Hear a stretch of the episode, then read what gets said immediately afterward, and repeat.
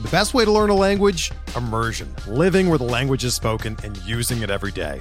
But if that's not in the cards this year, you can still learn a language the second best way, and that's with Babbel. Be a better you in 2024 with Babbel, the science-backed language learning app that actually works. Don't pay hundreds of dollars for private tutors or waste hours on apps that don't really help you speak the language. Babbel's quick 10-minute lessons are handcrafted by over 200 language experts and help you start speaking a new language in as little as 3 weeks. Babbel's designed by real people for real conversations, and their tips and tools are approachable, accessible, rooted in real-life situations and delivered with conversation-based teaching so you're ready to practice what you've learned in the real world. Here's a special limited time deal for our listeners. Right now, get up to 60% off your Babbel subscription at babbel.com slash bluewire. That's 60% off at babbel.com slash bluewire, spelled B-A-B-B-E-L dot com slash bluewire. Rules and restrictions apply.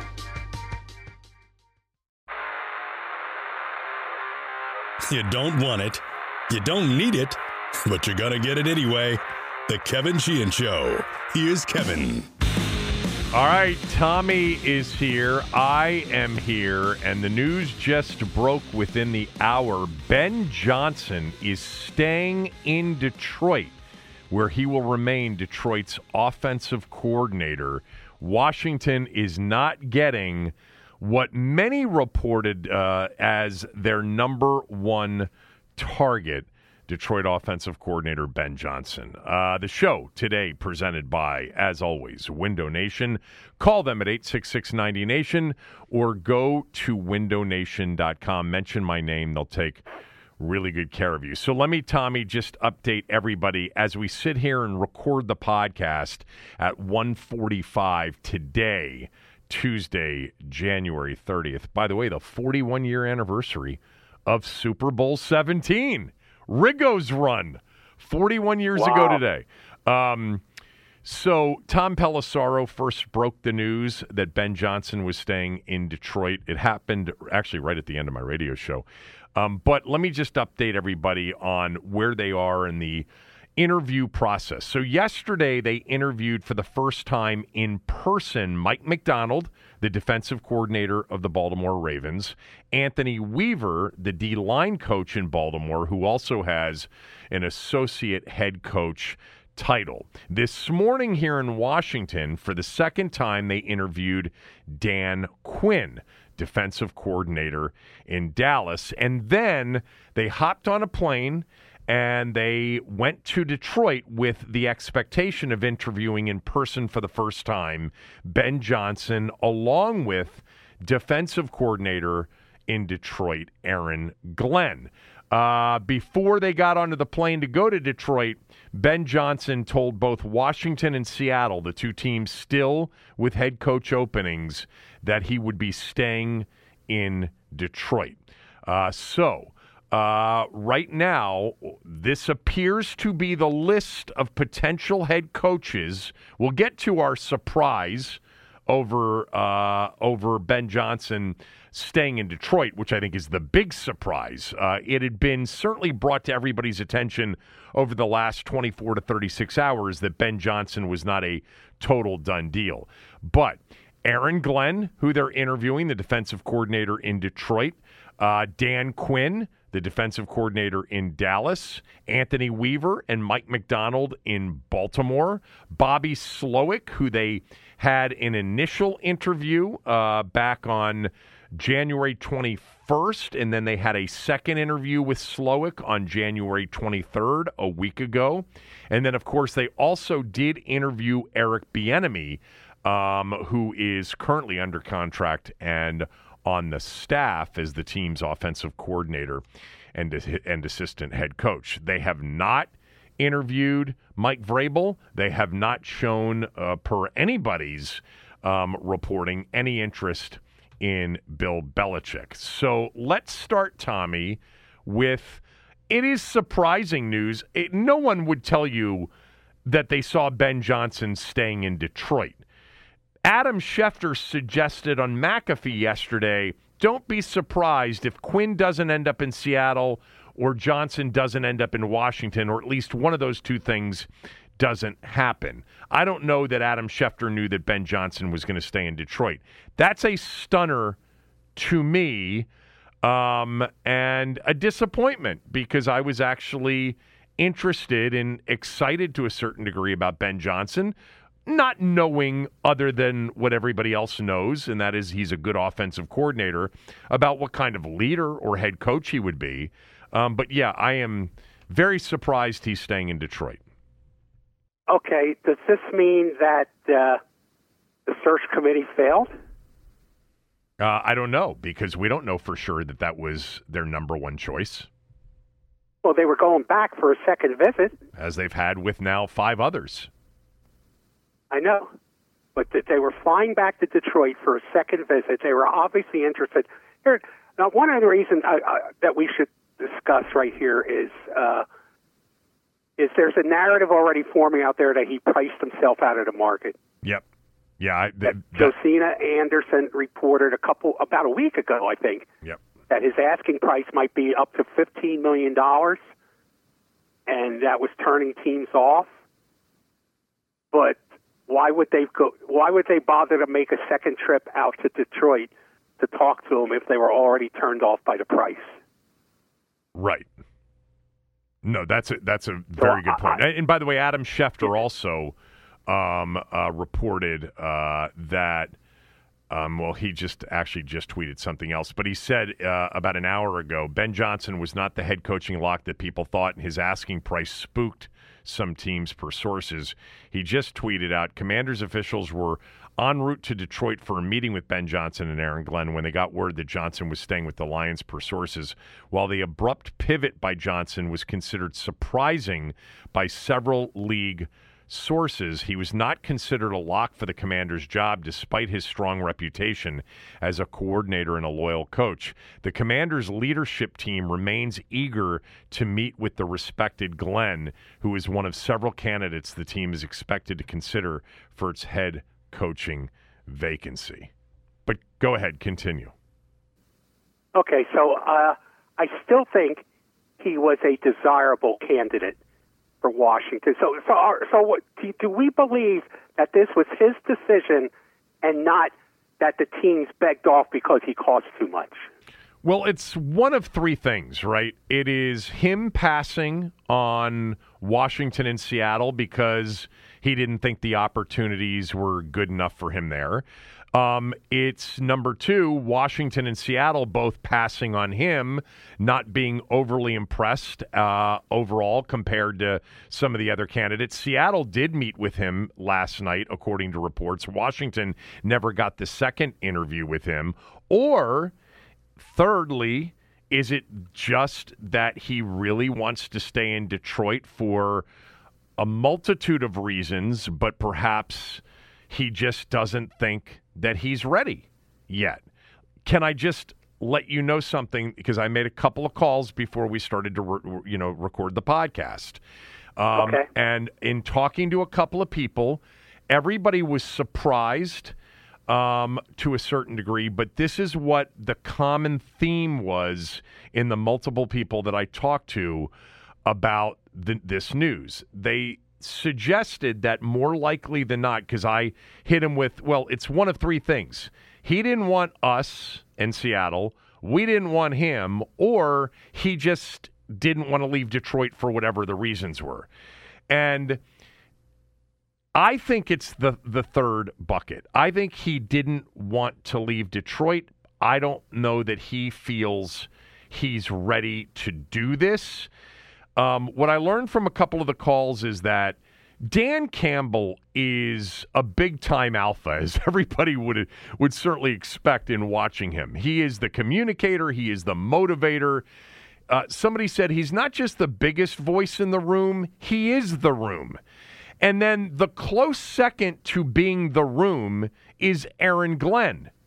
Ben's been the more reserved, thoughtful, strategic um, focused much more on his responsibility, loves sort of shutting the door and coming out on Wednesday with an offensive game plan to beat the Rams or to beat the Bears or the Vikings. Um, and that, you know, with media, he's not so comfortable. Although, Tommy, I went back and watched his whole press conference and I played some of, of that on the podcast yesterday. He seemed comfortable to me. So, my guess is that he just decided he wasn't ready yet. Now, what they're saying and what's being reported by some is that he wants to win a Super Bowl in Detroit before he becomes a head coach. Really? I mean, okay. I think it could be both of those things. He could want to win a Super Bowl with the people that he's been with and see this thing through. And that he also maybe looks around the room that he's in and says, I'm not quite them yet. I might get there at some point, but I'm not comfortable. Remember, these are people, too. He's 37 years old. It's very possible he's like, I don't want to be a head coach right now. I don't want to be the media guy. I don't want to be the discipline guy. I don't want to be the communicator guy. I don't want to be res- the responsibility guy. I'm not saying that he's not capable of doing it. Um, but you know, not everybody's ready for that right away. So that would be my guess that it wasn't about Washington not wanting him or him not wanting Washington or Seattle, um, but maybe truly that he just wants to stay there because perhaps he's just not ready yet.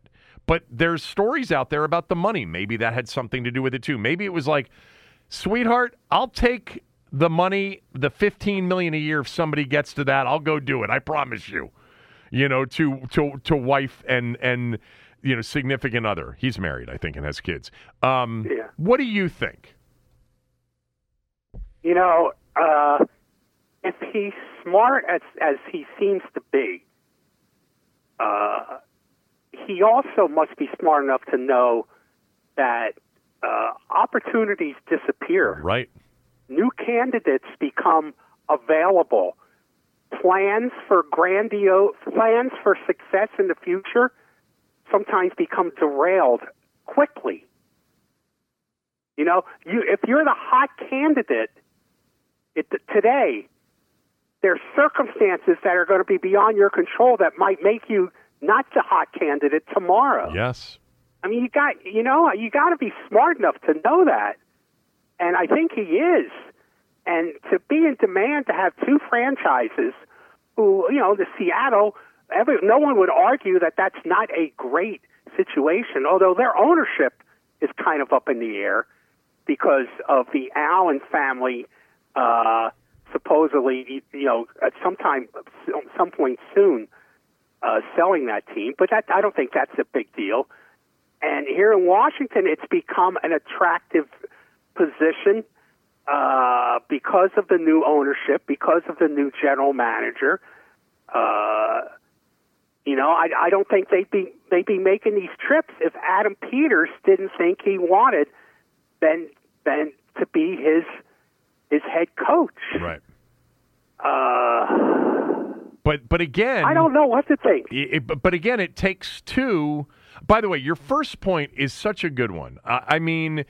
I'm sure people around Ben Johnson said, just understand that, you know, we could have, you know, injuries galore next year, go 5 and 12, and three other teams with coordinators that weren't expected to be good won 11 games, and they're the hot guys next year. You're you're 100% right about that.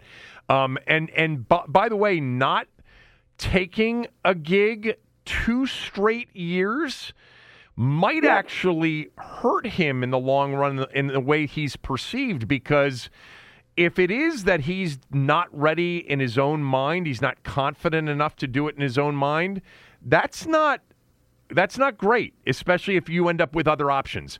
Um, but I, I, guess my my what I would say to you is, uh, it's very possible that he was their favorite guy or one of their two or three leading candidates, but they, you know, he doesn't want to do it right now they can't control that. It takes two to tango.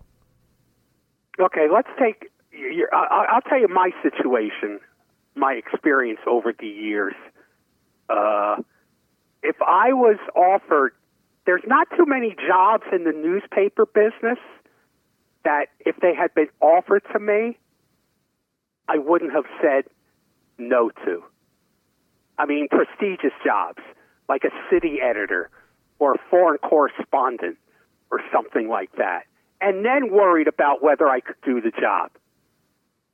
You know, there's a certain personality that comes with, I can do this. I will know. figure it out. I know that. Maybe and uh, those those are alphas. maybe he doesn't Right? have that personality. Maybe he doesn't. Because if your point, if what you were about to go down the path of was this is a job that just doesn't fit the description of one you can't turn down, I think that's an answer that, that's possible already. Now, it's much more attractive than it's ever been. And for an offensive guy, I mean, it's as clean of a slate as you'll ever have. I mean, you've got the number Yes. two pick in the draft. You've got a uh, not the quarterback of your choice if it's Caleb Williams and he goes number one, but you know you're going to have a chance to get that quarterback. You're going to have a chance to add a lot of other talent around the quarterback via free agency and via the draft. There's not going to be a ton of pressure to go to the playoffs the first year. Um, these guys are all long term thinkers that you're going to work for. They've made that very, very uh, clear since the moment they took over the team in July. Um, and so, yeah, um, that's And he's also he's also got to be smart enough to know that hey, I'm staying to hope try and win another Super Bowl. There's so much out of your control beyond that. I mean, you, you know, you just you just can't work harder next year, have your players play better, and think you're going to win the Super Bowl. There's a lot of shit that goes on that's going to get in the way. yeah. So he can't be that stupid to think that, you know, we're going to stay here and we're going to win a Super Bowl, damn it, and that's why I'm staying here. There's, there's a lot that'll get in the way of that. Um, y- yeah, I, I think I think the first report is that he wants to stay to win a Super Bowl in Detroit. That's that's a great answer for him with Detroit. Yes. you know, it's a great answer for him with for everybody in Detroit. But I think I think it's and, and I'm just you know we're sitting here and we're seeing you know people on the beat nationally, locally, et cetera, um, continue to add to this story. Um, I think that if he just felt he wasn't ready yet to be the alpha, to be the the the, the guy, um, you're not going to say that I'm not ready yet. You're going to say But, but I'm staying to win sense. the Super Bowl. I mean, he must have. Look, he turned down uh, opportunities to, to be interviewed last year. Right. So obviously, he had this whole year of knowing that he had some, he had reached a level in this league where he was desirable as a head coach. So this isn't something that just popped into his head. And if he's had a, a year to stew on this and still doesn't think he's ready to be a head coach, Yeah. then I don't know if he's ever going to be. Uh, Tom, this this is not this this may not be the best look for him with the other 31 teams that might have a coaching vacancy next year. It's true because no one's been hotter as an offensive coordinator in a hiring an offensive coordinator era than Ben Johnson's been this year. Yes. And Yes. so, you know, he had all the leverage in the world. And if he doesn't want to take advantage of it, you know, again, everybody's different. Maybe he's just not right now in his own mind comfortable with being the guy. Now, a lot of people would say, well, 10 to 12 million a year would get me comfortable really quickly. But um, I by the way, I would assume maybe maybe he got this last year. I would assume Detroit's going to pay him more money to stay. Yeah, I, would, hope think so. Eh, because if he doesn't leverage this into a raise with Detroit, then you got to question his intelligence. Yeah, yeah, that's got to be on the table. There's got to be more money coming in his pocket. Uh, but uh, you know, now, I mean, just for my own entertainment purposes, Mm-hmm. I've been trying to think of. First of all, let's not get to that. Let's start with with with some serious. Continue with some serious stuff here. I can't believe they still haven't talked to Mike Vrabel, I- or, or who has talked to Mike Vrabel? I, Has anyone? Yeah, but not Seattle or Washington, the the two opportunities that exist. Uh, you know, it makes me wonder about the whole Andy Reid thing that we talked about last week. I- I just wonder if like Vrabel is sitting there waiting for Kansas City or maybe Belichick. Again, I think it would be I just can't imagine Belichick would take Kansas City if Andy Reid leaves. You know, you you had the analogy last week. He's not Barry Switzer. You know, he's not he's not the guy replacing the guy. He is the guy. Right. Um, but I Yes. could see Vrabel replacing. Um, and by the way, you know, uh, yeah, I could see Vrabel doing that. Uh, but the Vrabel thing is no doubt is so interesting. I don't get it. I, th- I've been such a fan from afar of Vrabel for a while now. He's not seventy; he's forty-eight. I know. He- I know. I don't understand it unless he has sent the word out that he's not interested in in these offers right now. Or maybe he wanted, you know, more control. You know, there was the issue with the GM in Tennessee who Yes. left and you know, and maybe just, you know, the teams that were out there just aren't looking to give anybody except for the Chargers anybody control. You know, that's part Yeah, of it too. Maybe.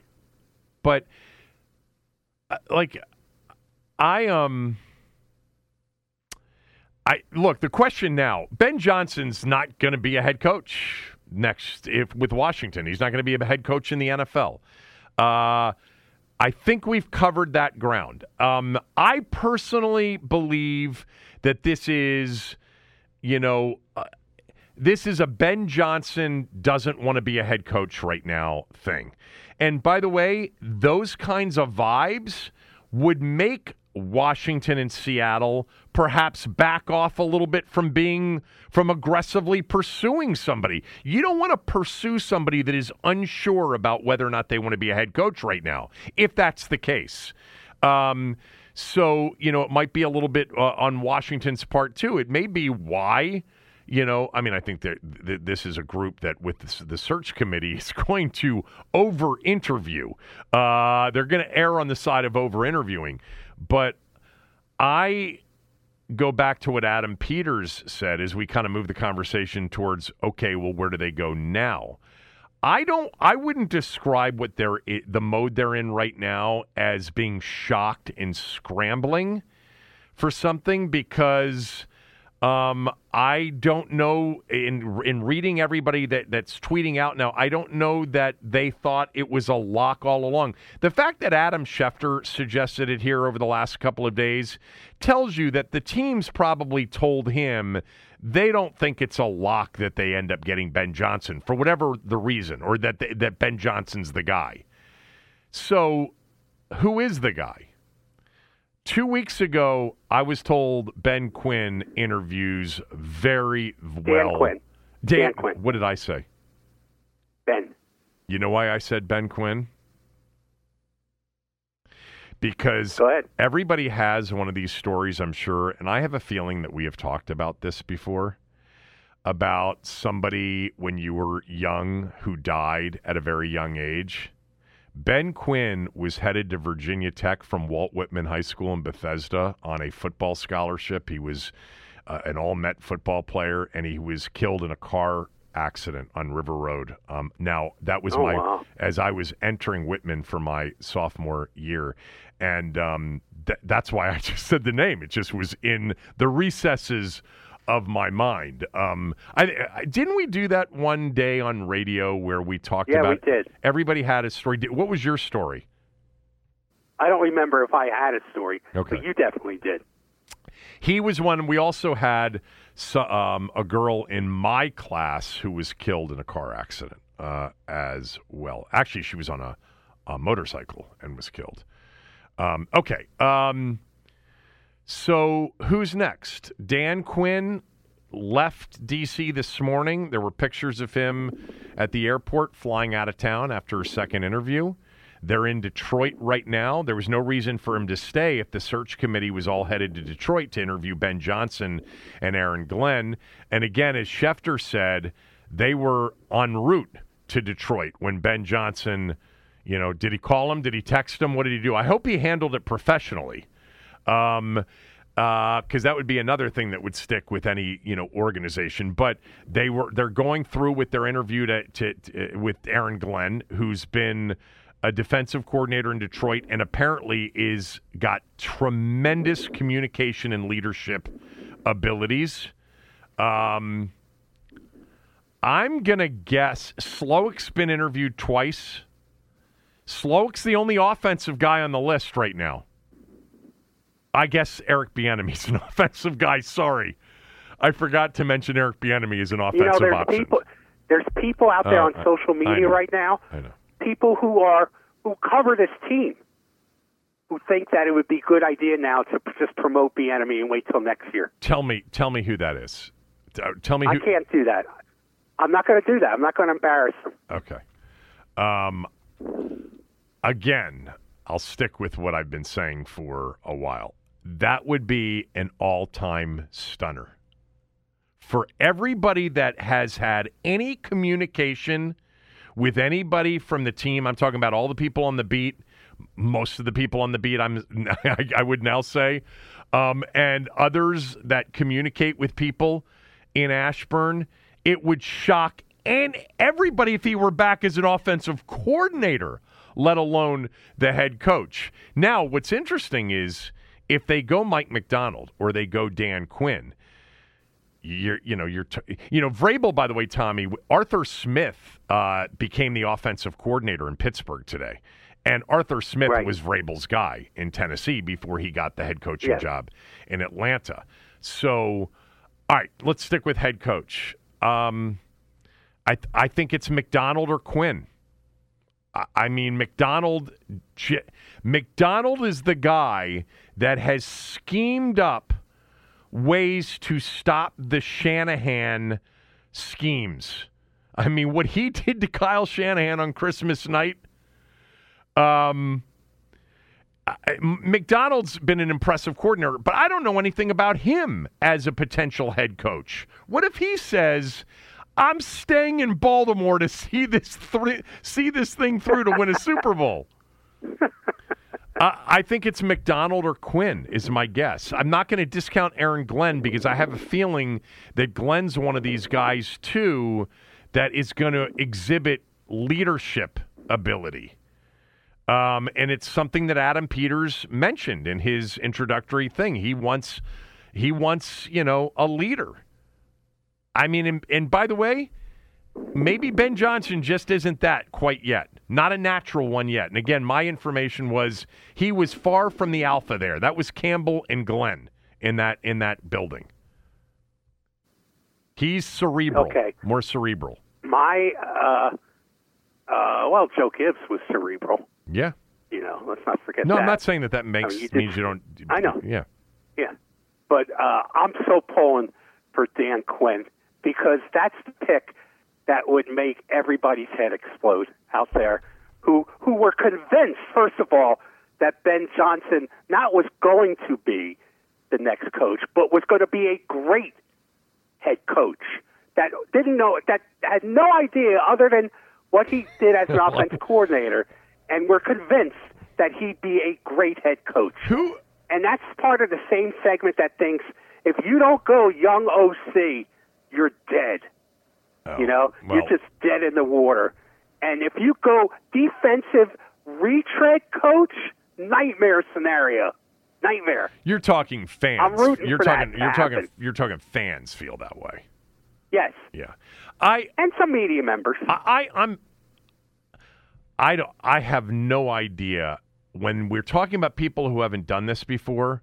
There's no way for any of us to reasonably guess how Ben Johnson or. Bobby Slowik or Mike Macdonald will be as a head coach. Okay, so it's ridiculous. And if if we're already back on the Sam Howell, Carson Wentz, Taylor Heinicke group, I don't have time for that that that those conversations with those people.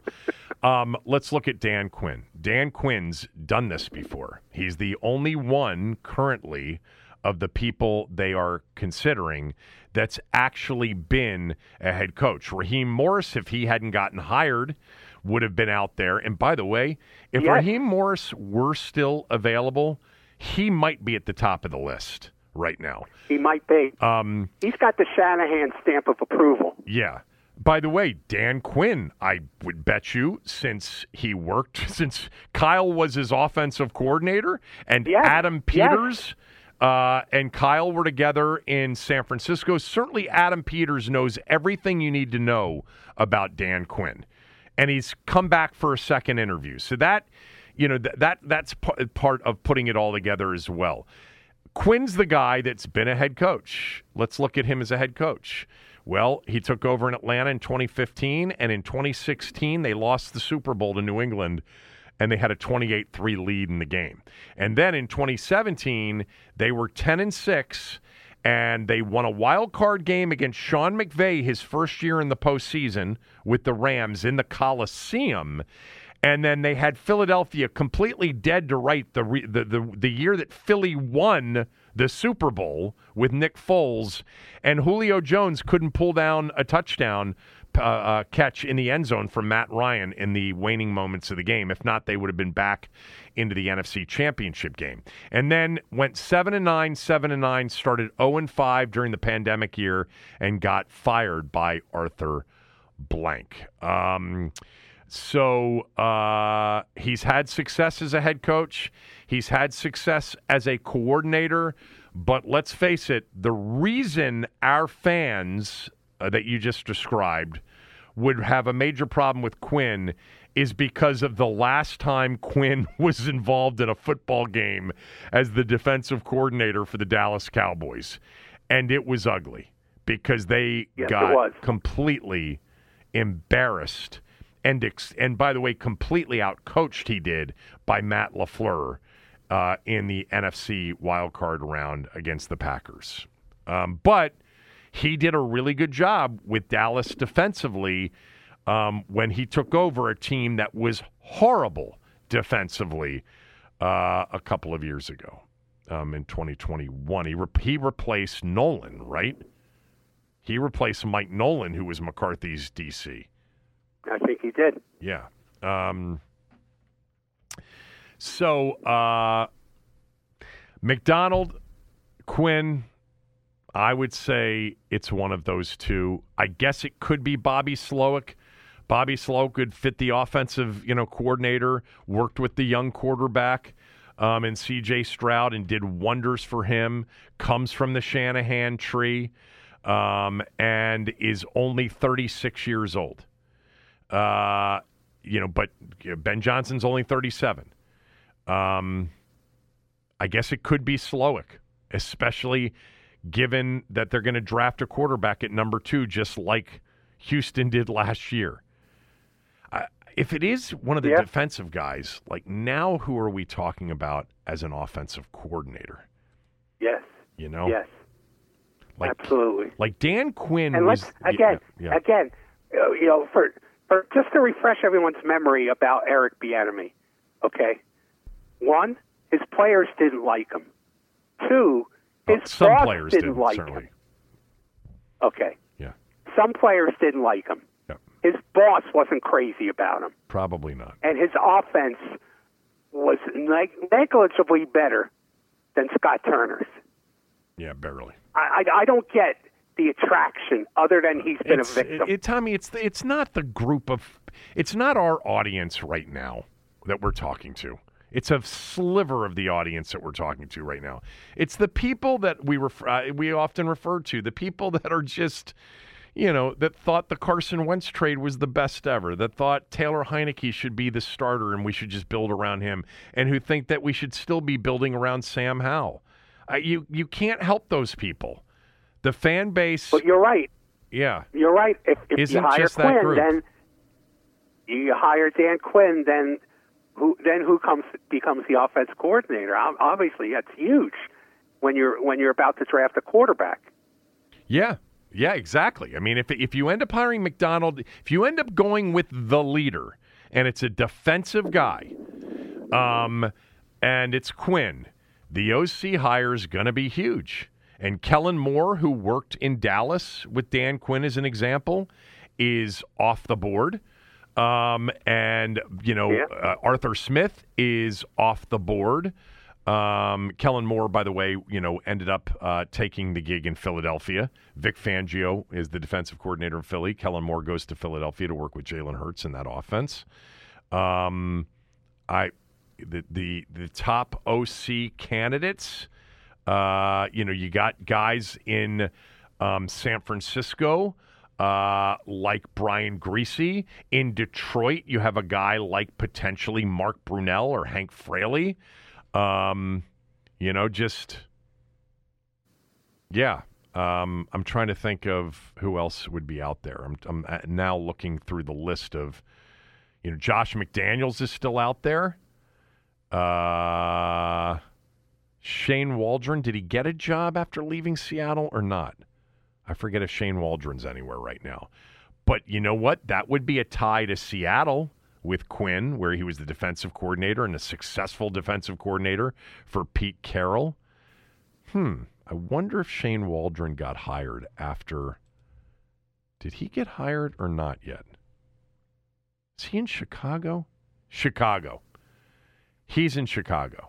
He's got he got hired this offseason by the Bears. So you start to look at well, look, we've got time to get into that. Um, yeah, shocker. I, I, I think. Let me just give Ben Standig some credit here because I, I, you know, I don't follow everybody religiously, and this isn't an audit of everybody on the beat, but I have Ben as you know, a radio guest um, twice a week. He's part of the 980 Insider group on, on my show specifically. And Ben started to say to me two and a half weeks ago, he goes, I don't know about this Ben Johnson thing. He's like, it seems like it. Everybody's reporting it. You know, it's, you know, being reported by everybody, but he's like, he's like, you know, it could be one of those echo chamber things. It could be, um, you know, uh, I don't. He's like whatever for whatever for whatever reason, his gut told him that it wasn't a done deal like a lot of people thought. So, um, and when he was on with me yesterday, it was funny, Tommy, and because this is a part of the, of the, conversation that I think you're to enjoy more because you you want to diminish the Washington job. Um, I'm kidding.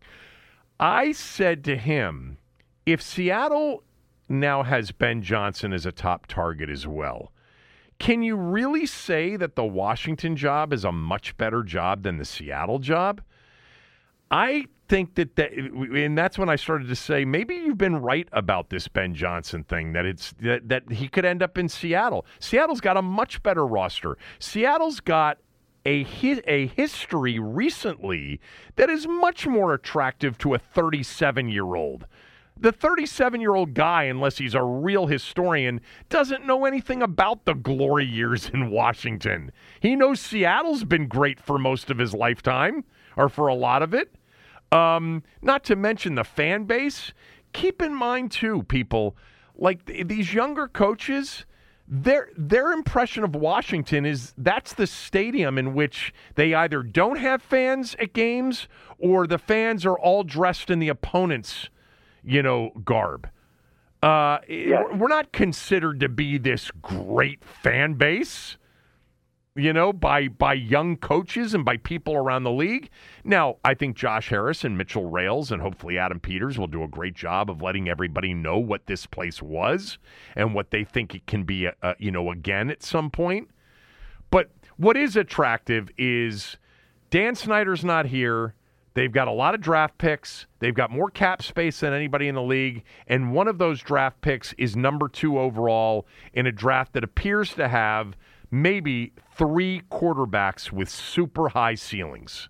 That's what's attractive about it. It's a clean slate for an offensive guy for sure, um, and a defensive guy who wants to. You mentioned Dan Snyder. Yeah. You mentioned Dan Snyder. If this was a, an issue of money, would Dan Snyder have have not come away with Ben Johnson? Well, in recent years, he wouldn't have had it, but no, back in the day, of course not. But he wouldn't even. Uh, if if Dan Snyder were here, we've talked about this. Ben Johnson, any of the top candidates wouldn't have. They wouldn't. They wouldn't here. be attracted to yeah, the job. Yeah, so it wouldn't have mattered anymore. Right. The the this the overspending everybody by twenty percent was a first ten to twelve year thing, not the last eight, really, for the most part. Um, okay. Uh, we're going to record this podcast. We're going to put it out there for all we know. By the time we're um, we're done, or you're listening to this, uh, they have their new head coach. Um, but in just reading some of the more recent tweets here, um, Nikki, uh, well, I think I just read her last tweet. So I think we're all up to date. Ben Johnson staying in Detroit. Washington interviewed Dan Quinn this morning for uh, a second time. They're interviewing Aaron Glenn, perhaps as we speak. Uh, and yesterday they interviewed Mike Macdonald and Anthony Weaver in Baltimore for the second time. They also interviewed Bobby Slowik two times as well. So it would seem to be that that's the list that the new head coach is going to come from. All right, we'll take a break. When we come back, uh, we'll get into the championship games from Tommy's perspective because he hasn't had a chance to weigh in on that. Got a lot more on the show as well. We'll do that right after these words from a few of our sponsors. We're driven by the search for better. But when it comes to hiring, the best way to search for a candidate isn't to search at all. Don't search match with Indeed. Indeed is your matching and hiring platform with over 350 million global monthly visitors, according to Indeed data, and a matching engine that helps you find quality candidates fast. Ditch the busy work. Use Indeed for scheduling, screening, and messaging so you can connect with candidates faster. Leveraging over 140 million qualifications and preferences every day, Indeed's matching engine is constantly learning from your preferences, so the more you use Indeed, the better it gets. Join more than 3.5 million businesses worldwide that use Indeed to hire great talent fast. And listeners of this show will get a $75 sponsored job credit to get your jobs more visibility at Indeed.com slash BlueWire. Just go to Indeed.com slash BlueWire right now and support our show by saying that you heard about Indeed on this podcast. That's Indeed.com slash BlueWire. Terms and conditions apply. Need to hire? You need Indeed. Hey, it's Kaley Cuoco for Priceline. Ready to go to your happy place for a happy price? Well, why didn't you say so? Just download the Priceline app right now and save up to 60% on hotels. So, whether it's Cousin Kevin's Kazoo concert in Kansas City, go Kevin, or Becky's Bachelorette Bash in Bermuda, you never have to miss a trip ever again. So, download the Priceline app today. Your savings are waiting. Go to your happy place for a happy price. Go to your happy price, Priceline.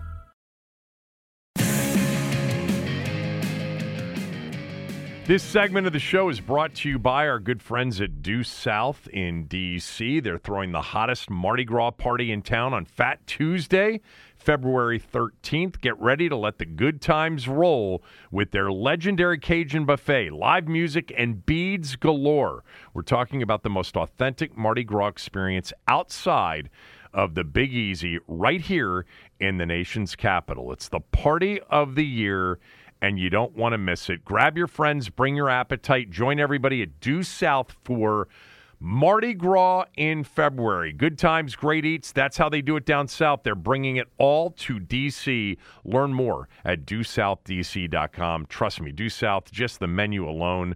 If you're into uh, that southern barbecue menu, uh, they've got it all at Due South. A great spot, not just for Mardi Gras, um, but for dinner, lunch, or whatever. Uh, it's right there in Navy Yard, DueSouthDC.com. Just a reminder rate us and review us if you don't mind, especially on Apple and Spotify. This from Steven, who gave us five stars. I love Tuesdays and Thursdays more than any day of the week. Please stop mixing up the days with Tommy. It ruins my Tuesday and Thursday if he's not there. Um, thank you very much. Uh, yeah, Tommy is scheduled for Tuesday and Thursday, but I guess recently did we get off that schedule? Is that what happened? Not really. I think we we pre- pretty much stuck to it since I've got down to Florida. Okay. Um, I, I, I think maybe around the holidays, maybe we did a Monday and a Wednesday. I can't remember. Maybe. It's possible. Um, also, I just want to read uh, this. Um, this came from, where is it here? I had it a second ago. Uh, f- this is from John. John uh, tweeted uh, me. Uh, you can follow me on Twitter at Kevin Sheehan DC. Follow Tommy on Twitter at Thom Loverro. He said, You went really hard on Dan Campbell yesterday. Did you know how bad their kicker was from 50 and out? Um, so, Tommy, I'm going to let you weigh in on the championship games here in a moment, but I just wanted to address this real quickly, just so you know, John. And I saw a lot of these, you know, people. This guy from 50 and out was terrible. Badgley, the kicker. Neither one of the two field goal attempts that Dan Campbell passed on were 50 yards or more. Now, I have seen his numbers from 48 and out, um, and they're not good.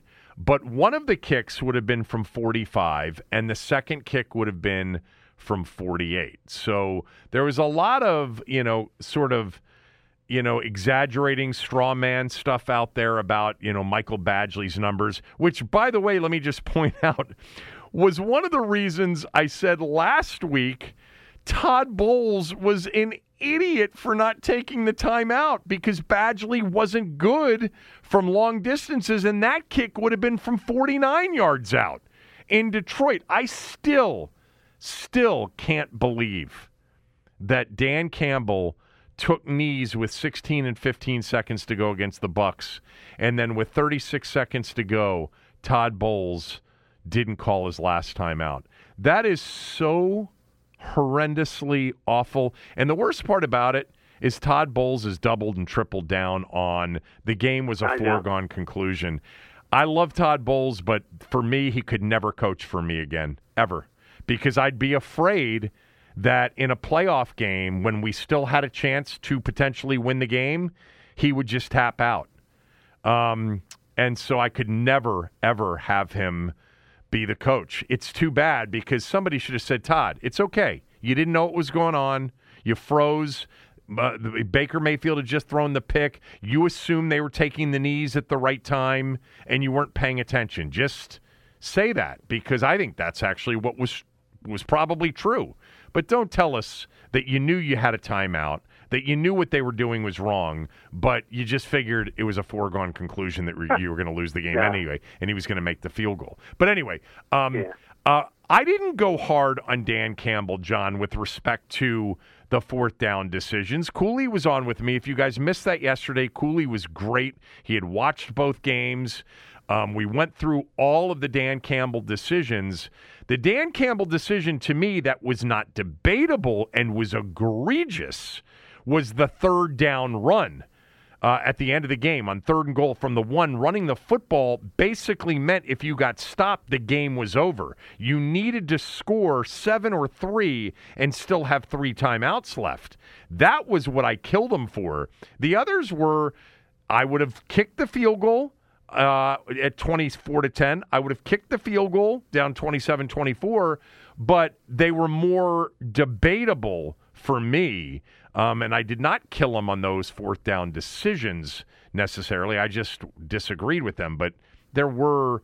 Re, you know, it, it, it was more debatable for me. But anyway, with that out of the way, Tommy, let's start with Baltimore, Kansas City. Uh, you're getting your shot at it here on Tuesday. The game was 48 hours ago or so. What'd you think? Well, I wrote a column in today's paper how uh, basically uh, the Chiefs set the tone before the game even started. When they were on the field in the pregame warm-ups, Right. and they and they threw Justin Tucker's helmet, football, and kicking tee out of the way, so Mahomes could could could work out. right. that set the tone right there. That was the Chiefs the whole game. Every time Travis Kelce jumped up after catching one of the 10 passes he caught, he would be in some Ravens face, jawing, laughing. I mean, the Chiefs had, it seemed to me, they adopted the attitude that, it's, you know, uh, that we're the defending champs. We're four and a half point underdogs. We're not getting the respect we deserve. We're going to get that respect before they, they even kick off. And that was the tone throughout the entire game. It took the Ravens totally out of their game all afternoon. I mean, they they they they they were on the defensive. They they uh, you know with all the uh, with the uh, penalties, personal fouls, yeah. with the penalties. They were just out of their, and the Chiefs took them right out of their game from the beginning. Uh, you know, there's in, in The Wire, there is a Omar, the great character yeah. in The Wire. Uh, when guys would come after him, he had a saying that said, "You come for the king, you best not miss." And that's basically what happened. And the Chiefs' social media account after the game posted something similar. If you come for the kingdom, you best not miss. Mm-hmm. So they picked up on that too. It was like, it was like I wrote in my column. It was like every time, uh, every time you know Kansas City got the ball, uh, or every time the Ravens got the ball, somebody yelled Omar's coming, and then they panicked. Yeah. They were out of their game. They were out of their game the whole afternoon. The Chiefs played like like you know they they were outraged that they weren't getting the proper respect, and uh, the Ravens had no answers for their offensive uh, uh, ineptitude early in the game. No answers at all. And then when they did finally, you know, happen to luck into a big play, they they they self destructed. Yeah. I I saw this um, talked about it a little bit with Cooley yesterday, talking about just how Patrick Mahomes just doesn't make any mistakes in these big games. What's been really interesting to watch him in all of these playoff games over the years, he just never makes mistakes. And this was tweeted out by, I think, one of the PFF guys. Mahomes in the three playoff games so far, zero turnovers, zero turnover worthy plays, which is that stat that PFF, you know, tracks, the one that Taylor Heinicke was always super high, which sort of indicates, you know, he got lucky a lot. Zero turnover worthy plays and just two sacks in three playoff games. In the last two years, they won the Super Bowl last year, played three playoff games. 11 touchdown passes, zero interceptions, a 70% completion percentage, um, zero turnovers, and just sacked five times in six games with a sack percentage of 1.9% this year, 2.9% last year. This guy does whatever it takes. If it takes, for the lack of a better description, game managing to win a game, he does that better than any game manager that's ever played. Is you know, in whatever way you want to describe an NFL quarterback game manager. If it requires him to be Superman, he does that. He is so special. And we yeah. talked about this last week. I said I think this Baltimore game is the signature game for Patrick Mahomes. If he plays well and they win, you know, and a lot of people, by the way, said he's already the GOAT, you know, in the conversation. Now, he was great on two drives and one throw at the end. In between, he just managed the game because, as you said, and I thought it was much more on offense. Baltimore was just out of it. They were out of it from a play calling standpoint. I still can't believe two days later six carries for their running backs for the number one rush offense in the NFL. And we never did see. I got to figure, Davin Cook must have been a disaster Dalvin. during practice. Dalvin Cook, because we yeah. never saw him. Well, we saw him last week. Not once. Yeah, we saw him last I know week, that. and he had a couple of good runs. I saw him. We saw him last week. Yeah, but we didn't see him on Sunday. Uh, did did, did uh, Justice uh, Justice Hill? Did he did he run? Yeah, he had three carries for three yards, and Gus Edwards had three okay. carries for 20 yards. And then, you know, most of the rushing yards were scramble yards by Yeah. um, by Lamar, except for that fourth and one when they went for it early in the game and he ran for 20 yards. I mean, it was. I mean, look, we both loved Baltimore to win the game and Yeah. to win the Super Bowl, and Absolutely. and it just it, it, it I mean, uh, uh, we'll come to, we'll get to the Super Bowl in a bit. So, what did you think of the second game? Uh, the second game, uh, That was the 49ers Brock beating the Purdy- Lions. right, Brock Purdy did what Lamar Jackson couldn't do.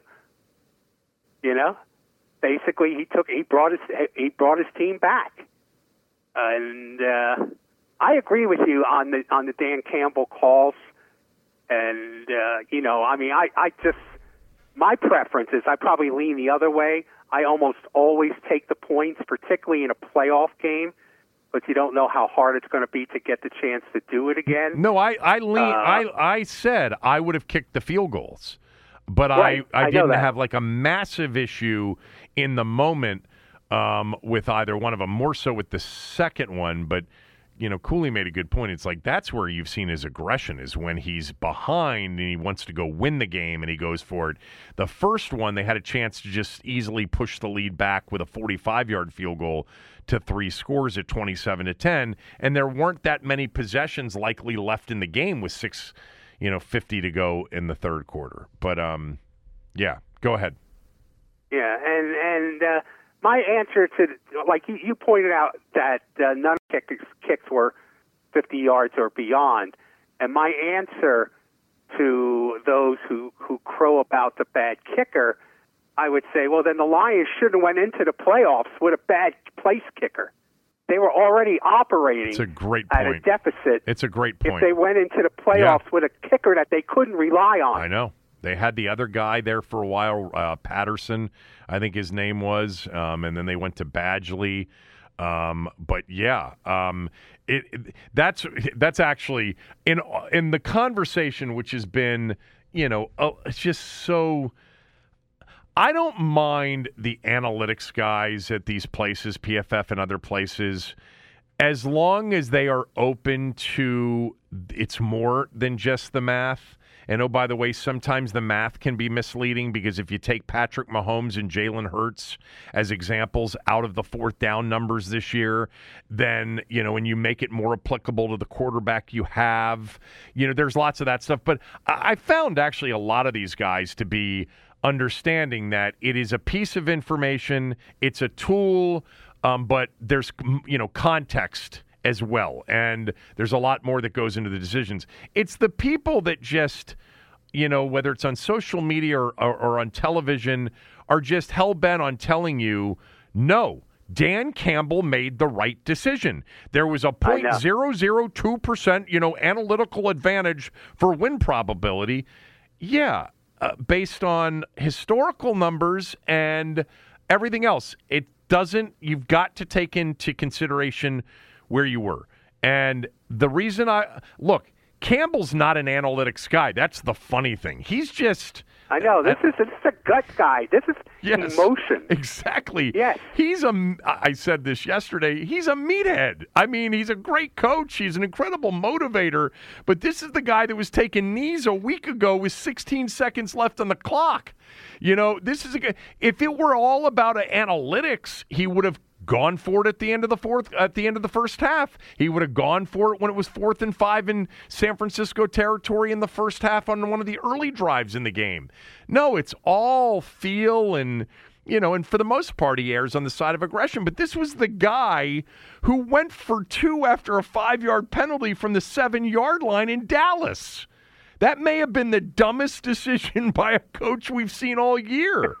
and there are a lot of them out there to choose from, including Bowles last week. But I mean, and that was strictly, he was just pissed off that they got the penalty called on the one that they made.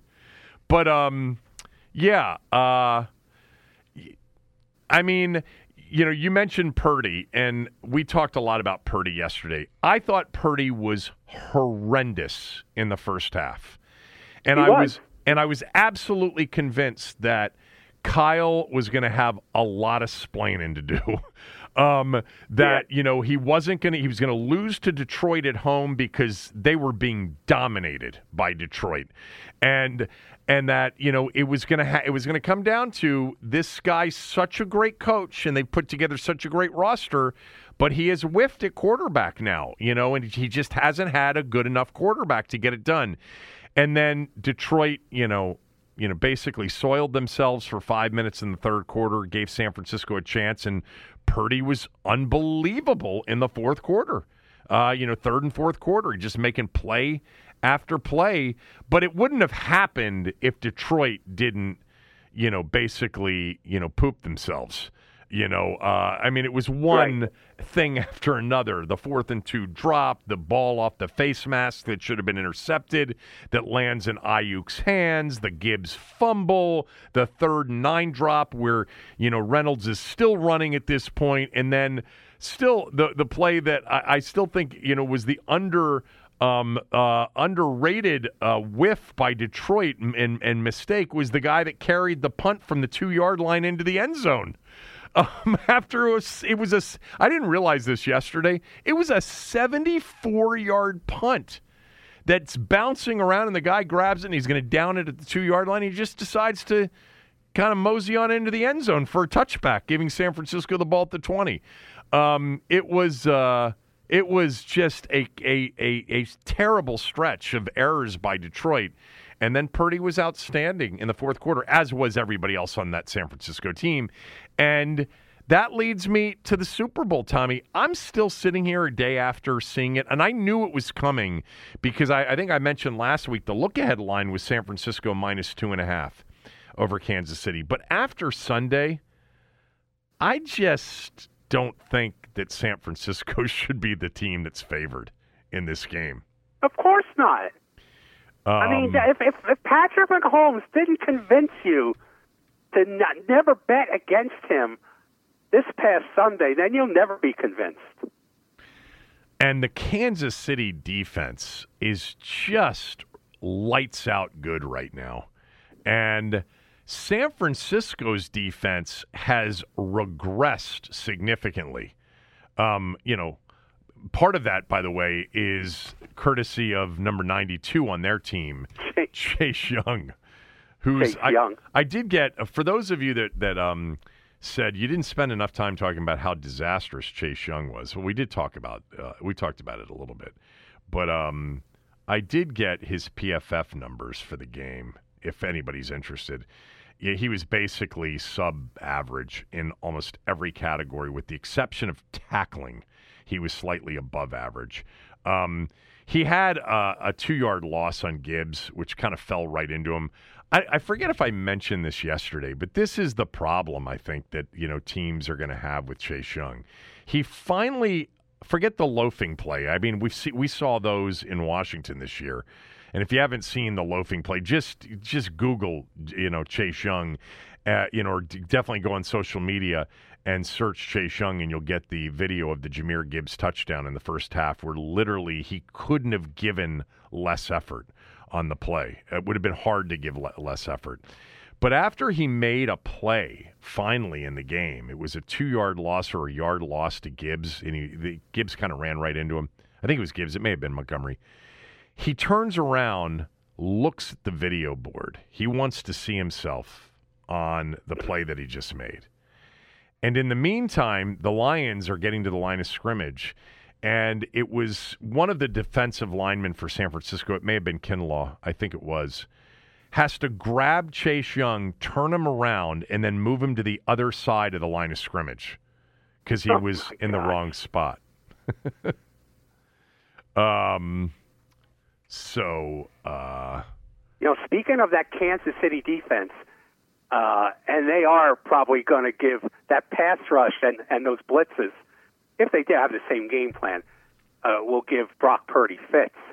Uh, how about a little shout out to a former Washington coaching candidate, Steve Spagnuolo? Yeah, yeah, Spags did a job. I mean, he did a hell of a job, and the Chiefs players swear by him. They had a picture I know. of the Chiefs players with his his name and face on it. You know, we believe in Spags. Why aren't we talking to him? Why isn't they talking to him for a coaching candidate? Remember, he would not work for Snyder. Um, that was No. that was the choice No, after Zorn. wouldn't. There was no chance Yeah. that he was going to take a job in D.C. And that's when, you know, they went to Fassel, and then they floated Fassel out there in the media, and they had already and Fassel told him to hire Zorn to be the Yes. off, his offensive coordinator. And then when they got wind that the fans didn't like Fassel. They backed off on Fassel, They and that's when you too. and that's when you were in the parking lot and heard Jim Zorn talking to had his one wife. of those twelve-hour interviews with uh, with Snyder, and one of those legendary twelve-hour interviews. Yeah. But you're in the parking lot and you hear Jim Zorn talking to his wife, and he said, No, the head coaching job. and then he had to go home and get a suit to go over to the Snyder's house. Oh, God. Yeah. Thank God we don't have those days anymore. Thank God we Yeah. don't have those days anymore. Do you know what? I just looked up Jim Fassel. Did you know he died two years ago? Yes, yeah, I did. I didn't remember that. I knew he died. He coached in the in the old UFL, I think, for a couple years. Hmm. United Football League. I think his son is a co- has been a coach. Yeah, of course he has. He's uh, he's in Dallas, right? I think he's in Dallas. I don't know. Um, I think his son is special teams coach. Is it is it in Philly? Where is his son? I I'm looking for it right now. I can't find it. Uh, whatever. Who cares? Um, I want to mention to everybody on Friday night, Bethesda Theater in Bethesda. Uh, the guys from 980, the guys from 1067, The Fan, we're all getting together. We're going to do a quick dog and pony on the stage, and then we're going to hang out with you all. John Allen is going to be there, uh, and you'll be able to uh, hang out with him, talk to John Allen, probably, I'm sure, get autographs and pictures with John. It's at the Bethesda Theater Friday night. Get your tickets at BethesdaTheater.com. I'll be there and uh, it'll be good to do uh, uh, to see all of you guys, especially those that I haven't seen in a while. And Tommy and I have been talking about doing something like this at some point down the road, which we will. I promise. We've had That a lot of you. great. Yeah, we're going to do that one of these days. Yeah, Um, look, I don't want to up I don't want to upstage your stage performance, yeah. but let me just mention that tomorrow night karaoke begins at Kenny Oh D's. boy. So follow So- Tommy on so Twitter. Tom- You'll get the video. Tommy Purify will be making his return to the stage at Kenny D's live. I want Washington to interview Mike Vrabel. Why won't? What's wrong with Vrabel? Maybe he's told people he who has interviewed him. Uh, teams interviewed him. Did, did Atlanta interview him? N- maybe not Atlanta. Um, did uh? Here, I'm looking it up. I mean, you got to Did wonder Seattle? if he Inter- Seattle interviewed him, right? I think don't know. I think that I think Seattle interviewed him. That's crazy. Uh, that's It really is. I mean, I, I can understand Belichick to a certain degree. I can't understand Vrabel. No. I, I, out of the three, Harbaugh and Belichick and Vrabel, he's the one that, that to me is most mystifying because he's the one that is 48 years old. I Harbaugh Harbaugh apparently, you know, when he interviewed for the Vikings job a couple of years ago, essentially showed up and acted like he had it. And he wanted, you know, control and the whole thing. And the Wilf family who owns the Vikings, it's not what they wanted. They wanted a general manager. They wanted, you know, they want and and I could, you know, but Vrabel, maybe Vrabel wants a lot of control. Maybe. Who knows? Maybe he does. And uh, he's a guy who can sit out, and he'll be more in demand as, as time goes on. Yeah. Here's more from Adam Schefter. Actually, I'll give you the more from Adam Schefter on Ben Johnson right after these words from a few of our sponsors. This is the story of the one. As a maintenance engineer, he hears things differently. To the untrained ear, everything on his shop floor might sound fine, but he can hear gears grinding or a belt slipping. So he steps in to fix the problem at hand before it gets out of hand. And he knows Grainger's got the right product he needs to get the job done, which is music to his ears. Call, clickgrainger.com, or just stop by. Granger, for the ones who get it done.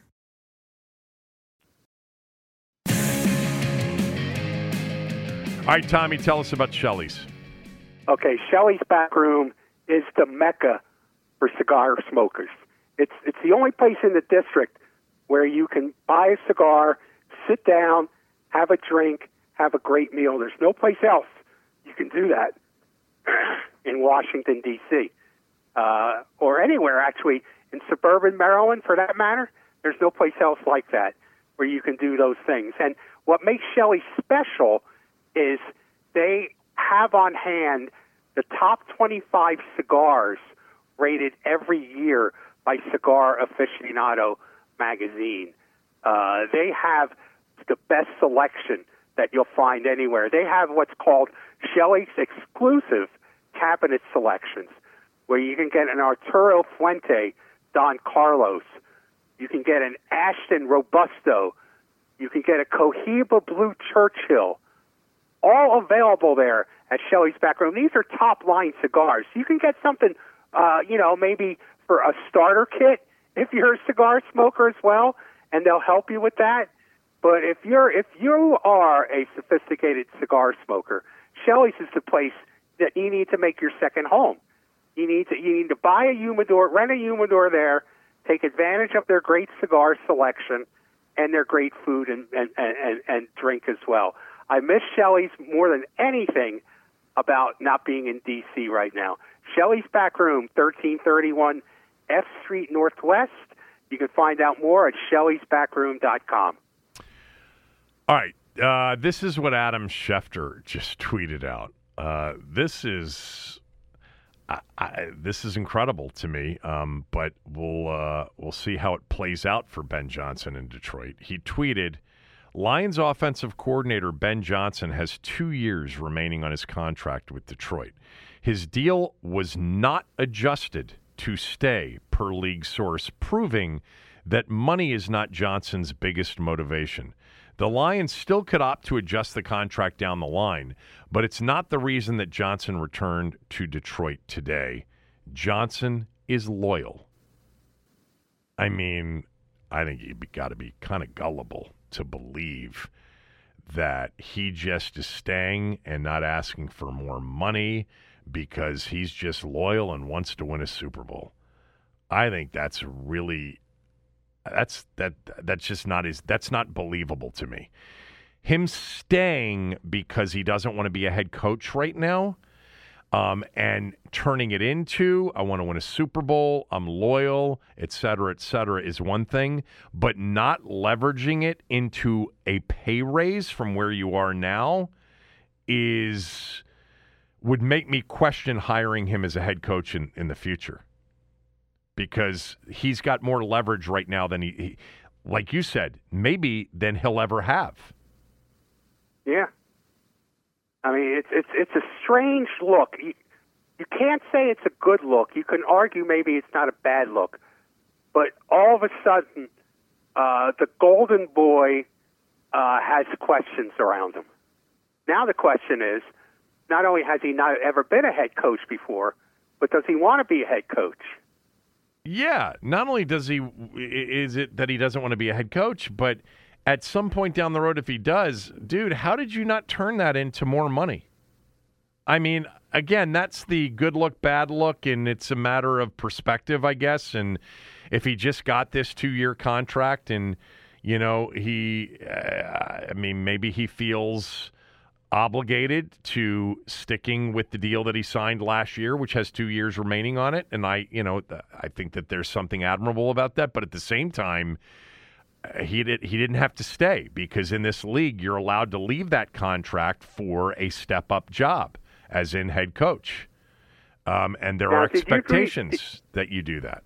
Did, did you read Nicki's profile of Ben Johnson in the post? I didn't. Uh, it's pretty good. It's pretty good. And he is a unique individual. And I could see him having this code of ethics that he would live by. Uh, I could certainly see that possible based on the story I read by Nicki in the Post. Uh, but uh, you know, you just you gotta you gotta question the logic of it. All right. Um, Dan Quinn, uh, you know, is a possibility. Uh, he obviously has ties to Kyle Shanahan, who's got ties to Adam Peters. Macdonald has ties to Eugene Shen, who was in Baltimore with him uh, when he was working uh, with the Ravens.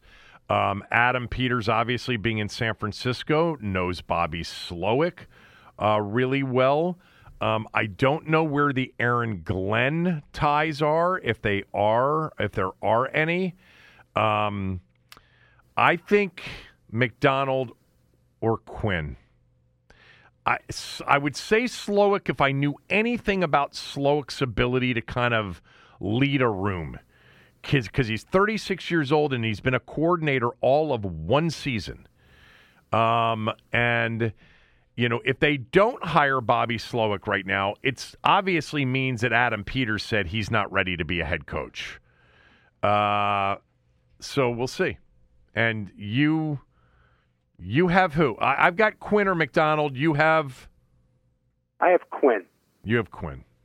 You're just hoping for Quinn. yeah, I'm hoping. I'm hoping for chaos. All right. Uh, I wanted to. I think he'd be a good coach too.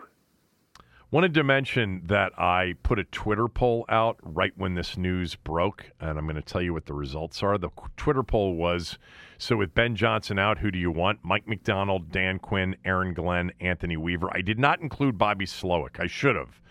Uh, that was stupid because Slowik would have been a better option here.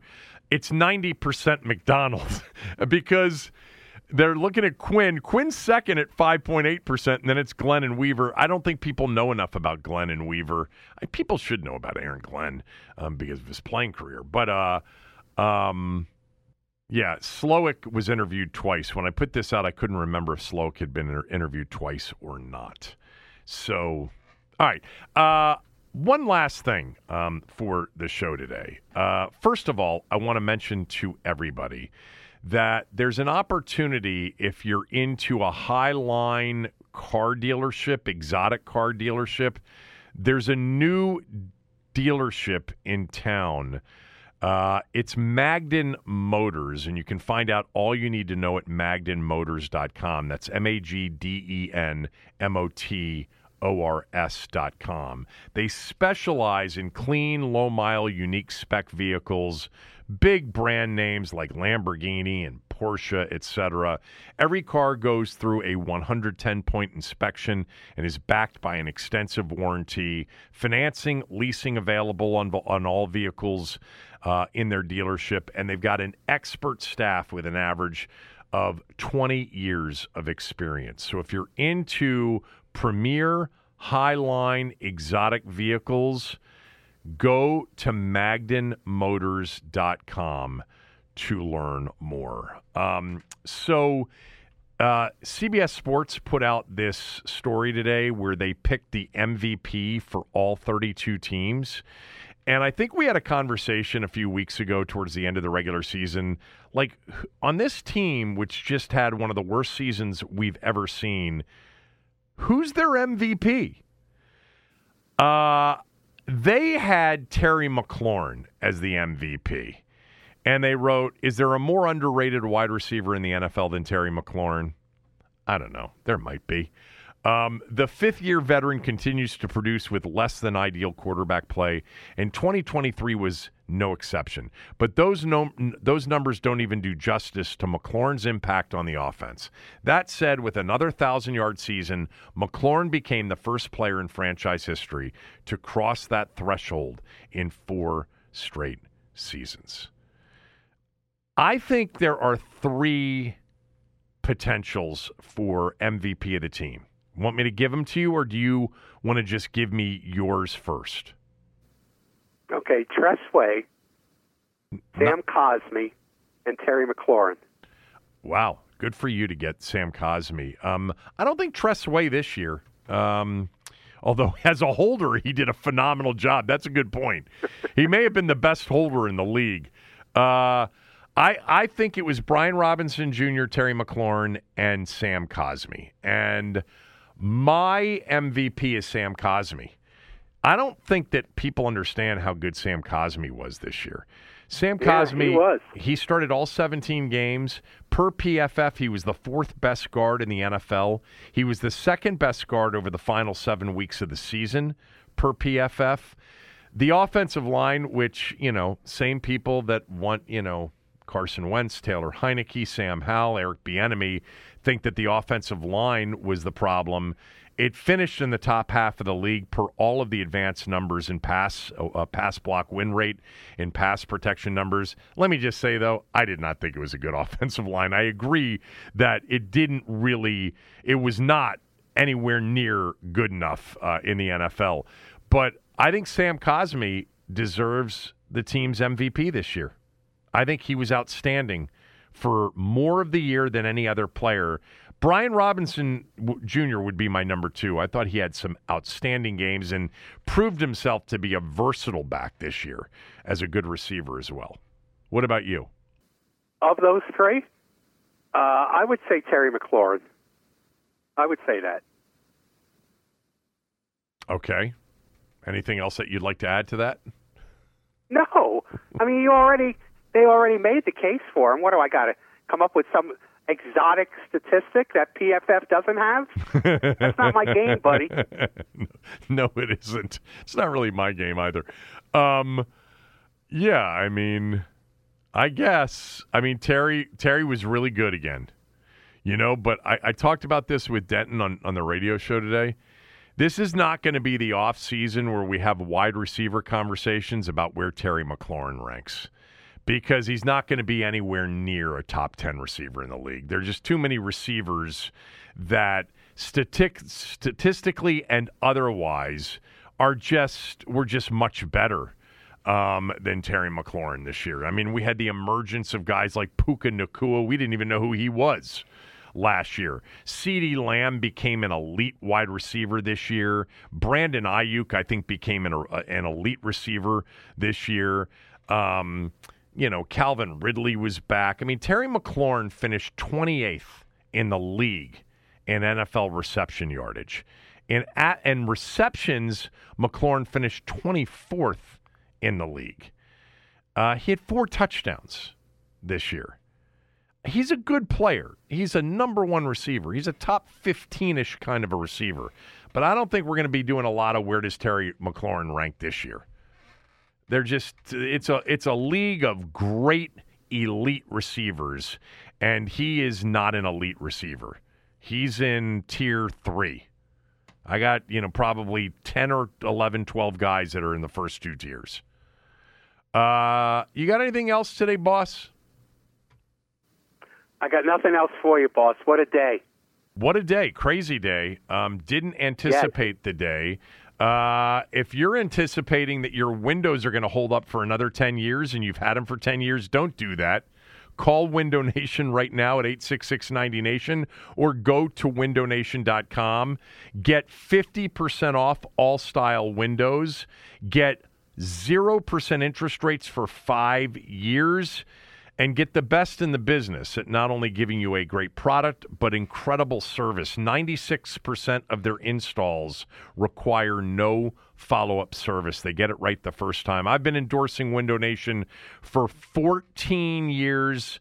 I was a customer. They have total credibility with me. If you've been thinking about new windows, give them a call at 866-90-NATION. That's 866-90-NATION. Mention my name. You'll get a free estimate, and they'll take good care of you. All right, Tommy, I'll talk to you Thursday.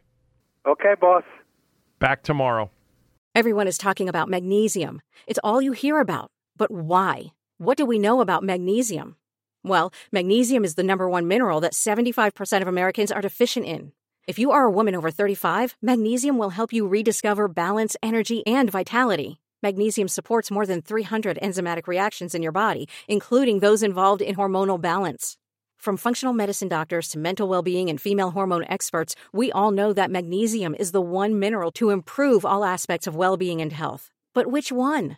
Magnesium Breakthrough from Bioptimizers, the trusted choice recommended by leading experts with seven best absorbed forms of magnesium to ensure your body receives the support it needs for overall well-being. Go to bioptimizers.com slash balance today and use code BALANCE10 for 10% off. Support your journey to wellness at B-I-O-P-T-I-M-I-Z-E-R-S dot com forward slash balance. Magnesium Breakthrough from Bioptimizers, your foundation to optimal health and vitality.